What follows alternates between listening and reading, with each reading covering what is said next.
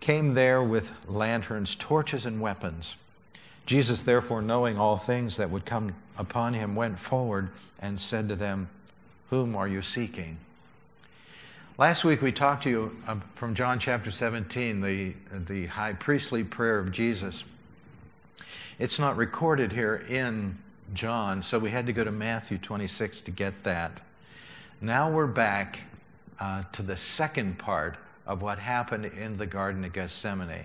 The first part we talked about last week, second part today. They answered him, uh, Jesus of Nazareth. Jesus said to them, I am he. And Judas, who betrayed him, also stood with them.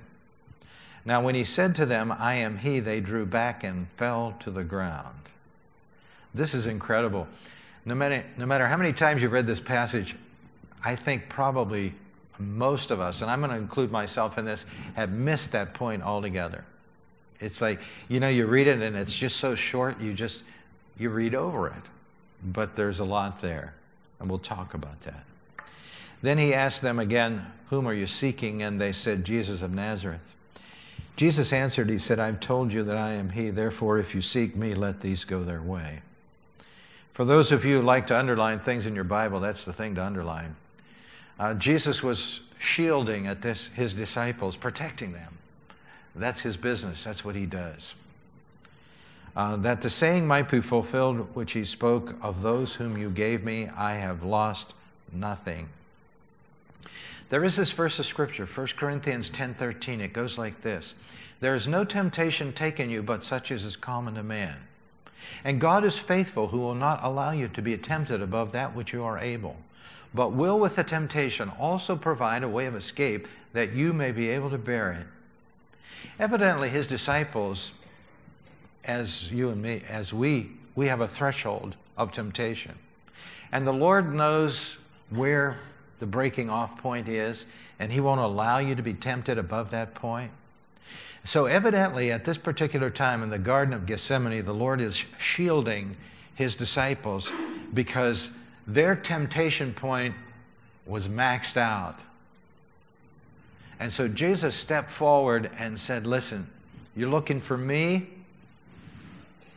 Let these people go. Uh, they're not ready for something this heavy right now. That the saying might be fulfilled which he spoke of, those whom you gave me, I have lost none. And Simon Peter, having a sword, drew it and struck the high priest's servant and cut off his right ear. The servant's name was Malchus. Peter, who could not pray for one hour, was ready to take on all of these people with one sword. So Jesus said to Peter, Put your sword into the sheath. Shall I not drink the cup which my Father has given me?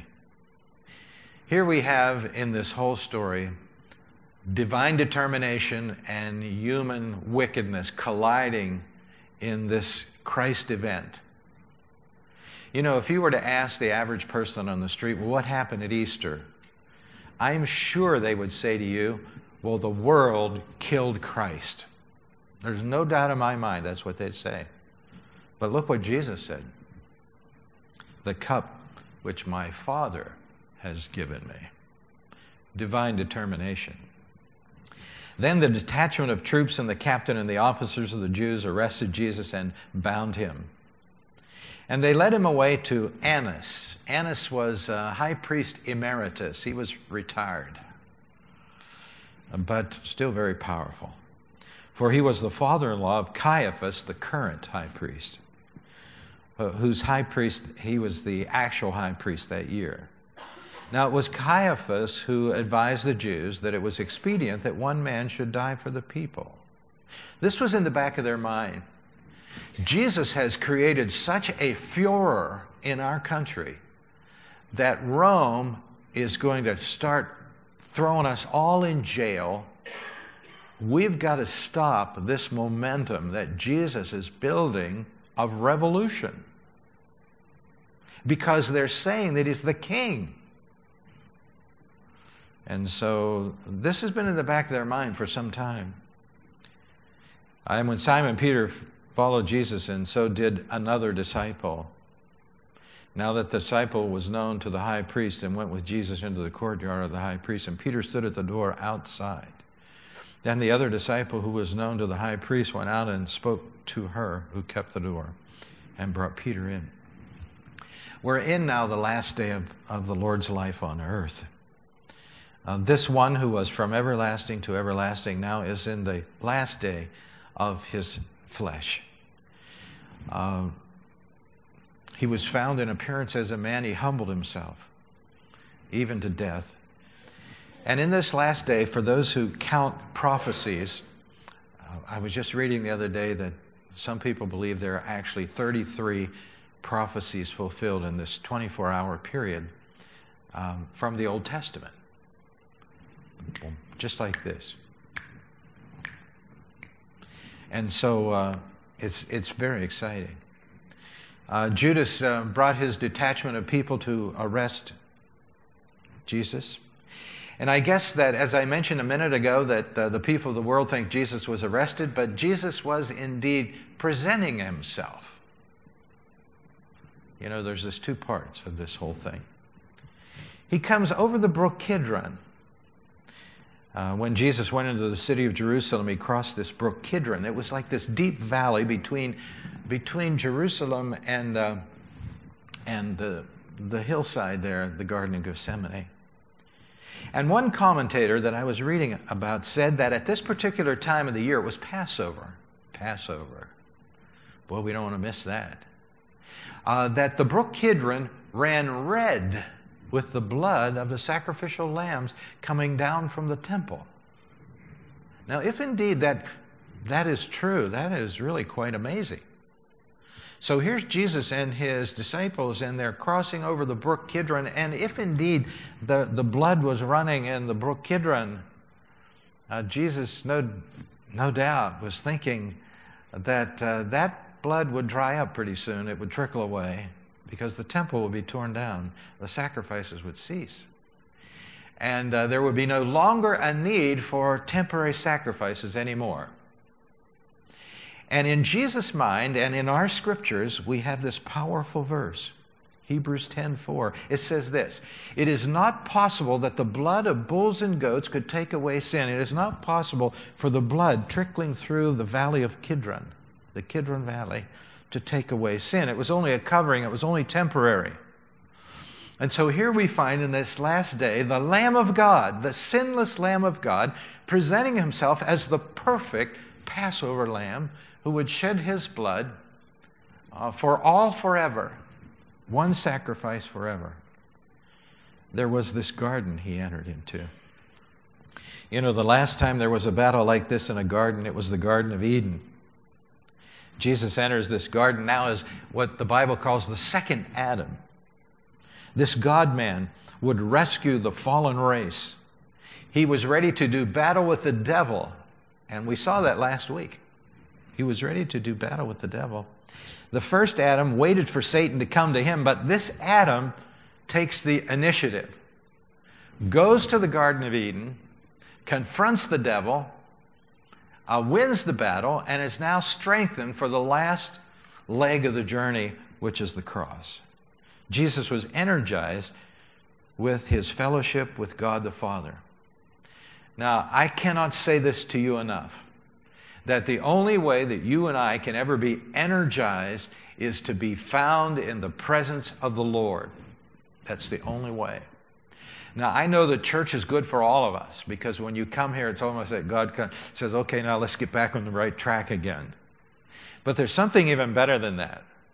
And that's you and your personal, quiet, devotional time with the Lord, uh, staying on track all week long before you, before you arrive back here on Sunday. And so Jesus was energized with his fellowship from the Father, and he now presents himself. Remember Matthew 26, 46 says, Rise, let us be going. See, my betrayer is at hand. Jesus was not running away from the cross, he was running to the cross. He was running to it. Jesus went forward, verse number four.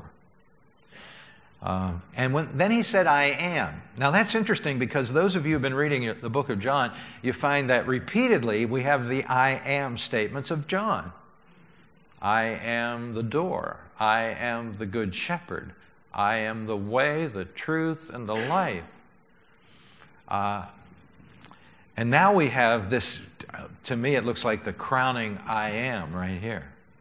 I am He. Because you remember in the Old Testament when Moses was commissioned by God to go down and talk to Pharaoh, he said, Now listen, who should I say sent me? And God says, Just tell him I am sent you. That's good enough. And so Jesus here is delineating and describing further what the real I am really is. And so he says, Listen, I am He. And uh, this, is so, this is so cool. Look at verse number six. Now, when he said to them, I am he, they drew back and fell to the ground. This is the thing I said that you probably missed, and I missed too. They fell to the ground. Here's all these people that have come to arrest him, and he steps forward and says, Listen, I am he. And when he made that statement, they were somehow pushed back and they somehow fell down on the ground. Just a little small glimpse of the great power of God. I'm sure that there were probably people find, uh, laying on the ground saying, you know, we had better think this over. I don't know if this is the right thing to do right now. Can you imagine that power that they were just washed back by those words, I am He. Now, Jesus could have done anything he wanted there. He could have, he could have said, Be gone, and they would be gone. And, he could have said, I could have called legions of angels, as he as he previously said, and uh, they would deliver me. But he just gives us a little glimpse there of the power of God. I believe that's a preview of things to come. Paul said in Philippians 2 9 and 11 something really powerful that I, that I want to connect this morning. Let's read this together. Therefore, God also has highly exalted him and given him the name which is above every name that at the name of Jesus, every knee should bow of things in heaven, on those on earth, and of those under the earth, and that every tongue should confess that Jesus Christ is Lord to the glory of God the Father. Every knee will bow of things in heaven and things on the earth and things in hell under the earth and every tongue will confess that Jesus Christ is Lord. Now, the confession of Jesus Christ as Lord reminds us to, to consider the great significance of the word Lord. It's the Greek word kurios, especially as it relates to the early church. The early church, it has been proven, used a Bible called the Septuagint, LXX, Septuagint. And what it was is it was the Greek translation of the Hebrew Old Testament.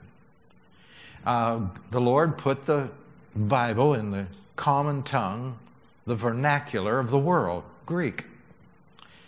And uh, whenever they came to the word Yahweh, they translated it kurios.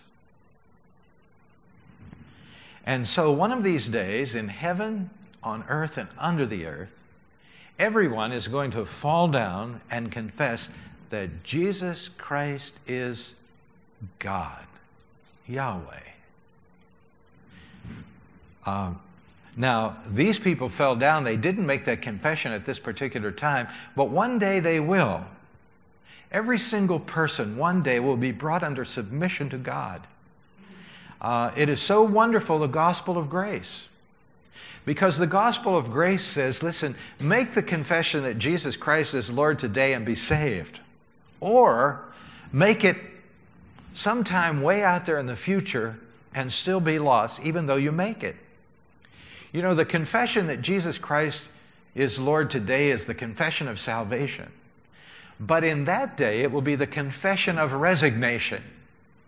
It will be the confession of hopelessness. I was wrong. Jesus Christ indeed is God. Well, you know, there are many people that would like to make Jesus and just another prophet like uh, Elijah and Jeremiah and Ezekiel and Daniel. But you know, when Jesus walked across the pages of history, he said this I and my Father are one. If you've seen me, you've seen the Father also. And, uh, and so people said, listen, we don't believe that. In fact, they charged him with the statement of blasphemy. Well, um, one of these days, and this is the message of the church. The message of the church is hey, listen, one day you're going to bow down. One day you're going to confess. If you're heaven, in heaven, or if you're on earth, or if you're under the earth, wherever you are, God will find you. He knows where you're at. And you're going to confess, confess that Jesus Christ is Lord. So let's do it right now. Let's do it now. Today is the day of salvation, the Bible says. Now is the accepted time. Well, he asked in verse number eight, he asked that the others would be let go. This is his role as a substitute. Uh, when the Father's justice loomed over him, he said the same thing Take me and let the others go. And so Jesus here is shielding his disciples. Uh, he's taking the hit. And so, this first point, let's summarize it. What does it mean? It means the initiative of Jesus. Jesus uh, stepped out um, and he made this initiative back in that day. He said, Listen, it's time for us to be going. It's time for me to go to the cross. I've won the victory. The Lord has given, God the Father has given me strength for the last leg of the journey. Uh, let's go do it. Uh, and so he takes this initiative. They don't have to drag him to the cross, he's going in the direction of the cross. And, and so, uh, I like Luke 19:10.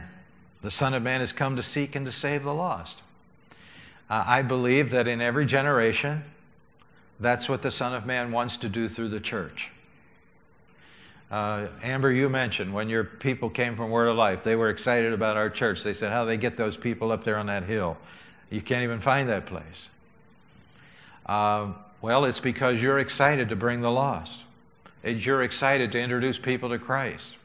Uh, you're excited to go to your neighbor's house and say, listen, we have this program over the church for Easter. Would you come with me? Uh, Jesus, in every generation, is excited, and more than that, comp- compelled to bring the lost to his side because the Bible does say he is not willing that any should perish, but that what? All should come to repentance. Uh, and so, uh, Jesus is on the hunt today for sinners. And he uses you and me, and that's an amazing thing, isn't it? How he can use us. Uh, Joanne and I went to the movies the other day to see John Carter. I don't like those movies, those science fiction. I, just, I just don't like them. But that was fair. It wasn't filled with vulgarity. Uh, we recently walked out of two movies. I just want to tell you that. Uh, and we're not a big moviegoer. We're just on a little binge right now, that's all. We're, don't, don't let me scare you. I'm just making up for all those years I preached against movies, that's all. Back in the good old days, days of legalism.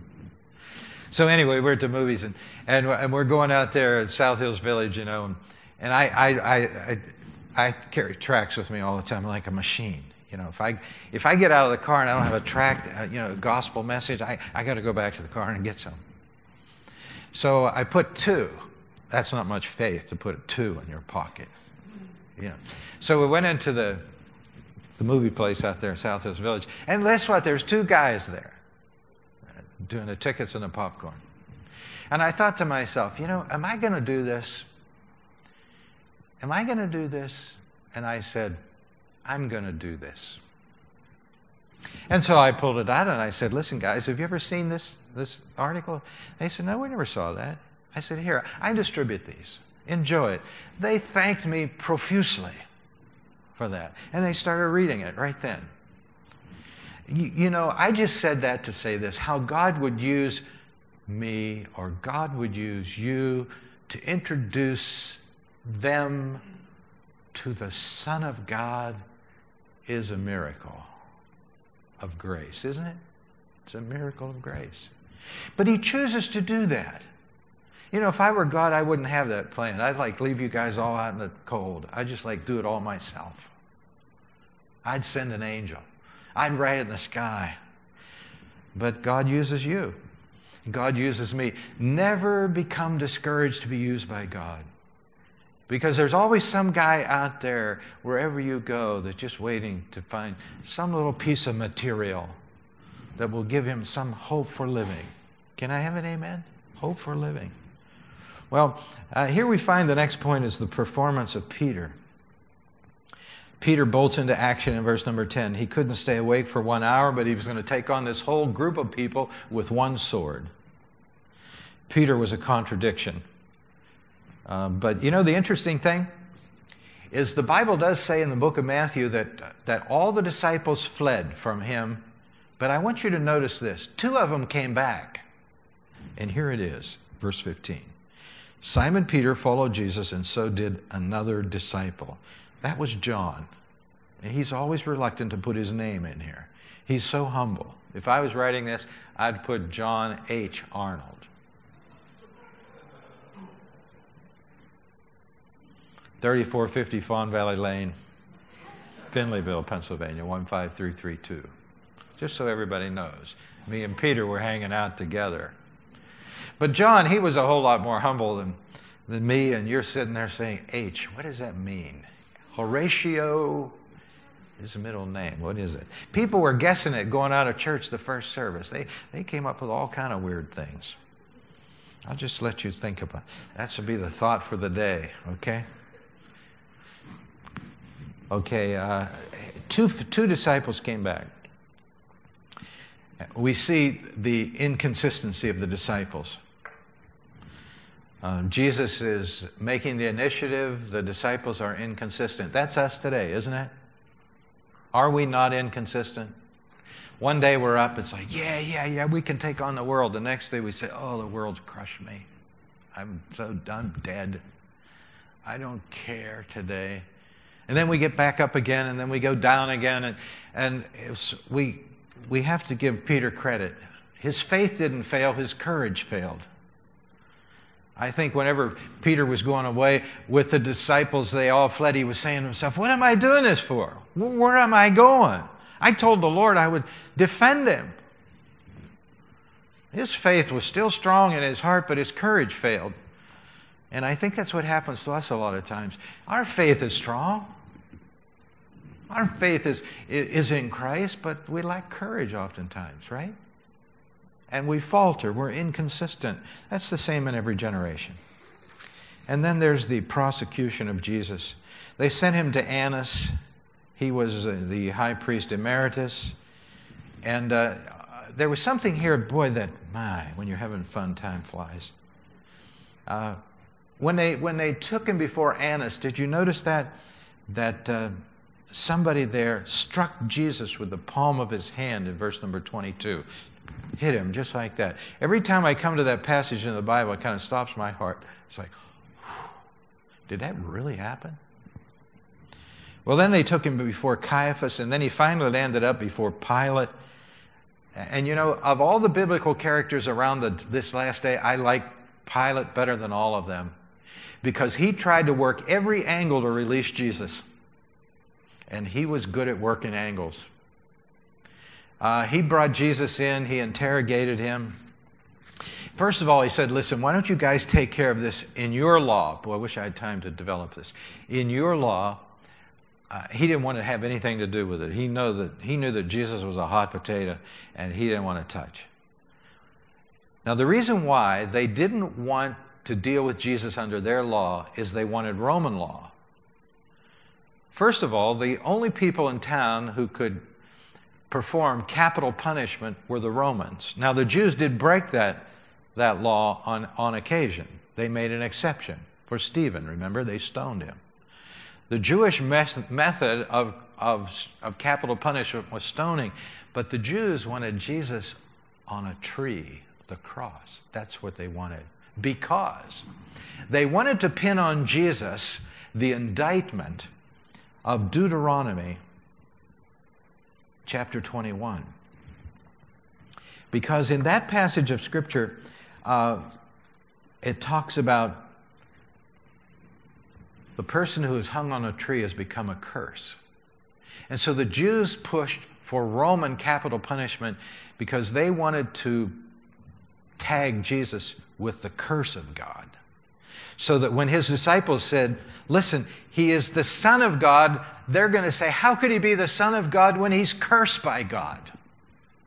He's hung on a tree. They wanted to pin that on Jesus. And they did. And I'm sure maybe if you were uh, to ask the people in Israel at this particular time, why don't you believe in Jesus as the Son of God? They said, how could the Son of God be cursed by God all at the same time? But Jesus wanted to die on the cross too, I think, because remember what he said? He said, If I am lifted up from the earth, I will what? He wanted to change the definition of the cross.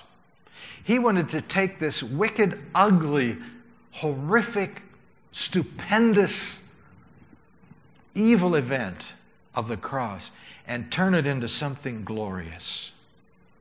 Something glorious. A sign of victory and power. And Jesus did that when he died upon the cross. And anytime you erect a cross and tell people the story of Jesus, it takes on a new meaning of the cross, not of, not of wickedness and hardness, but of victory and hope for the future. Jesus changed the definition of the cross. Well, Pilate uh, did everything he could uh, to get Jesus off the hook, but he finally gave in. And, in, and then at the end, he put that, that uh, statement above the cross. Remember, uh, Jesus of Nazareth, the King of the Jews. And they said, Hey, listen, you made a mistake. He said, Not, No, I haven't. Let it be. He is. I think uh, Pilate was this close to believing in Jesus in addition, he had his wife working on him too. She said, I had a dream. You better leave this man alone. So he tried to work the angles, but they finally put enough pressure on him to release him. And, uh, and we'll never forget what he said. He said, I, I find no fault in him, verse 38. As far as I'm concerned, he's, he's innocent. Well, Jesus did it all for you and me so that whenever we come to him in prayer, and when we go through our times of humiliation and rejection, you know, Jesus said, Listen, I understand what you're going through. I was there. I did that all for you. He was our substitute. And, and he's still doing the same thing. He's still shielding his disciples. You and I are standing behind Jesus, and Jesus took the hit for our sin upon the cross. Take me, leave my disciples alone. That's why we love Him. That's why we serve Him. And that's why we share this message with other people. Because Jesus has taken the hit for us, given us the free gift of eternal life. And uh, everybody who believes in Him is on their way to heaven. That's our eternal home. Let's bow our heads in prayer. With our heads bowed and our eyes closed. Let's just uh, think about what Jesus did for us on the cross today. Maybe you're here today and maybe you've, um, maybe you've never come to Christ. Maybe you, you've heard the story time and time again, but you never knew it was really for you that He took those uh, hits, that He was beaten up and crowned with thorns and flogged with a whip and died on the cross Maybe you never knew it was really just for you, too. Boy, what a revelation that is. Why don't you reach out to Him today and embrace Him as your Savior?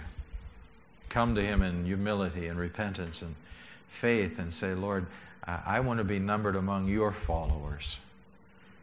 I want to serve you, the one who has a heavenly kingdom. Dear Lord, we thank you so much for this uh, time in the Word. We pray that you'll take these parts and apply them to our heart. In Jesus' name, amen. Let's stand together as we sing our invitation song.